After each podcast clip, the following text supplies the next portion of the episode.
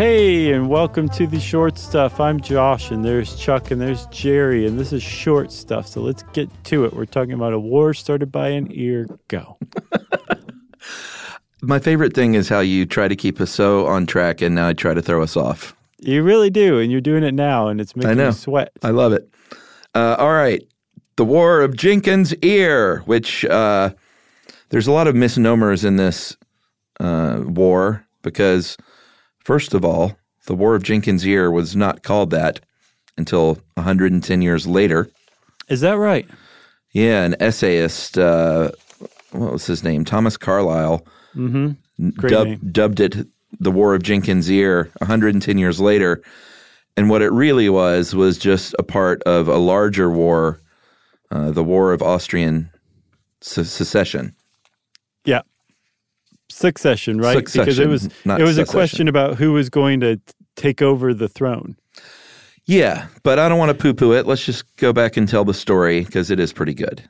It is. It's a good story. That whole succeeding to the throne thing, that was a big deal in Europe in the 18th century and long before the 18th century too. But by this time, Europe had basically formed a, a really intertwined set of economies and set of governments, so that if if you were say like um, a, a prince in Spain, you may end up be like running the show as the king of Austria at some point because your father married an Austrian princess and you have Austrian blood and there's no clear heir to the throne. And so you are being called upon and Spain is like yes I'm so glad we have somebody over there in Austria because now Austria is going to do right by us. And when that didn't happen and when their alliance is broken and when there was um, a conflict over who had the rightful um, claim on a throne when when it came up for grabs that's when wars broke out. So you got like spain austria france england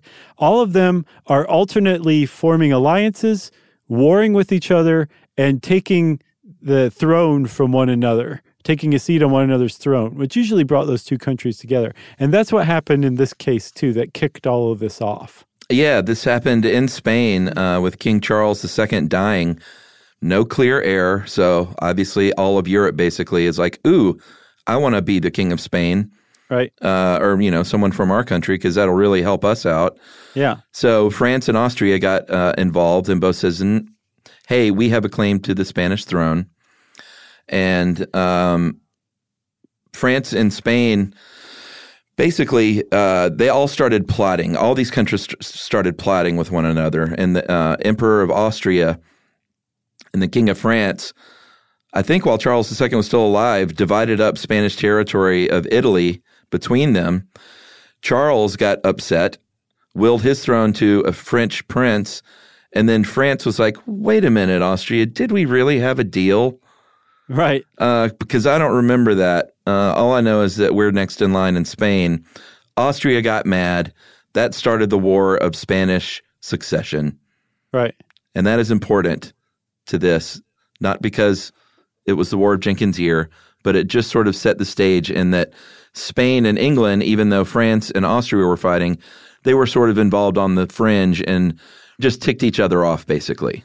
Right, exactly. So there's already hostilities, and this was not helping things in the colonies, especially in Georgia and Florida, where France and Spain, who were hostile to one another as a result of this war of Spanish suc- succession, um, were butted up right against one another. And there was a lot of border skirmishes. Um, I think by the time 1739 rolled around and the hostilities really came to a head, uh, Georgia had only been formed as a, an English colony like six years before. Yeah. So it was real tentative and tenuous. And the with the the Spanish really had a, a respectable navy that could take out a, a coastal town if it wanted to, and so Georgia was in a really vulnerable position. So.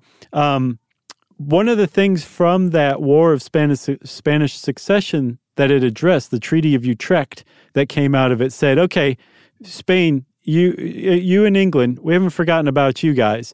We need to make trade amongst you much more smooth and legal, and maybe that'll keep some of the skirmishes from from happening. And so the English were allowed for I think the first time to actually trade with Spain from Georgia to Florida, which seems like it would be a good move, but it ultimately led to disaster.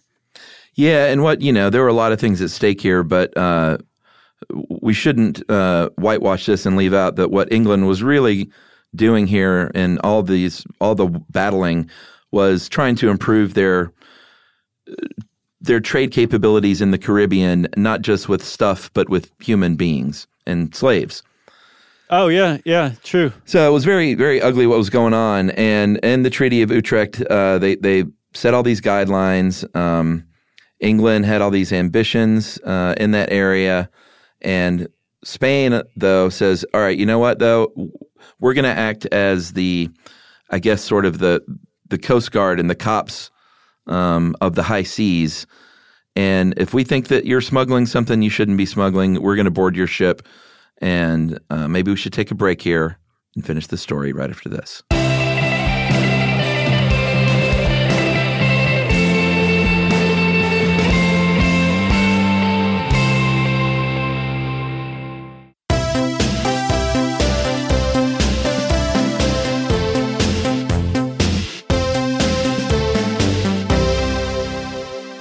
Okay, Chuck. So the Spanish Armada, the Spanish Navy, is acting as the Coast Guard because technically the English traders are allowed into trade, but there's they're supposed to be like their cargo is supposed to pay taxes, tariffs, duties, all this stuff. The problem is is that the English were um, rampant uh, smugglers. Yeah. And it was way easier to say, like, oh, hey, you in Florida, you need scissors and yarn, and I want some of your silver. So I'm just going to sneak some of those things past the Spanish Coast Guard in the hopes that they won't find it, and then we can trade. And that's what the Spaniards called contraband. And so the Spanish was well aware that this was going on, so they would board ships routinely um, and search them. And on, uh, I believe, April April 9th, 1731, they happened to board a ship in particular called the Rebecca that was captained by a guy named Robert Jenkins. Yeah, and this was one of those uh, Spanish patrol boats. Uh, it was called La Isabella. And they said, We're coming aboard and we're going to check out what you got here. There was a bit of a, um, well, they found them out. They were smuggling things that they shouldn't have had after right. they inspected the manifest and the cargo. Yeah. And there was a punishment levied. One Juan de Leon Fandino, who uh, was the Spanish captain, tried to send a message straight to the king and said uh, with his sword, you like that? Mm-hmm. he said with his sword, off with your ear, and cut off Captain Jenkins' ear. And Captain Jenkins ostensibly picked it up, put it in his pocket, and later pickled it. He did pickle it and he carried it around with him for like seven years. And finally, one day, I don't know how, but he managed to get into the House of Commons and said, Look at this. Look at what the Spanish captain did to my ear. Um, just for trying to be like a, a, a respectable businessman, smuggling a little contraband into Florida. And he said that if the King of England were here and in violation of the law, he would have done it to the King of England too. And Parliament said, That is it. we are declaring war on Spain. Georgia, go get him. Yeah, uh, he was actually called in to testify. So, okay. Um, he was an important. Um, important witness, I guess, to the activities down there. Maybe that's why they called him in. The one bad part about that story is supposedly there is no evidence that he actually presented his ear, and people think that it may have just been sort of gussied up through history and telling of this tale. Oh but he my. did testify. We know that. But uh, it certainly makes for a great story that he actually held his ear up and said, Look at this pickled ear. I'm hoping that at the very least they inspected to make sure he was missing an ear. Yeah. That Who would knows, be a dead though? giveaway. it would be. So um, obviously, I think we should say, like, no one ever started a war over somebody's ear being lopped off. No. That just became shorthand. Again, the tensions between England and Spain and the tensions between their, their colonial presence was already simmering.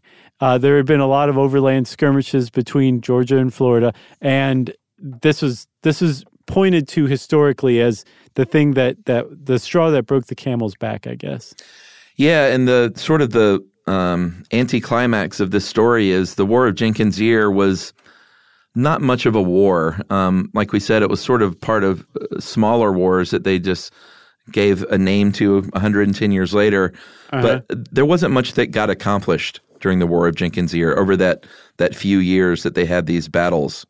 Well, a couple of things did come out of it. One, there was something called the Battle of Bloody Marsh. So you're thinking like, oh man, a lot of people died. No, it was called Bloody Marsh already. That just happened to be where the battle was was staged on St. Simon's Island in Georgia. Yeah. But in that battle, like 5,000 Spanish troops sailed to Georgia and landed and came came uh, into Georgia and were repelled by the uh, Georgian uh, colonial defense people. The Georgia defensive line. Exactly. they pushed them back, pushed them back, way back, right?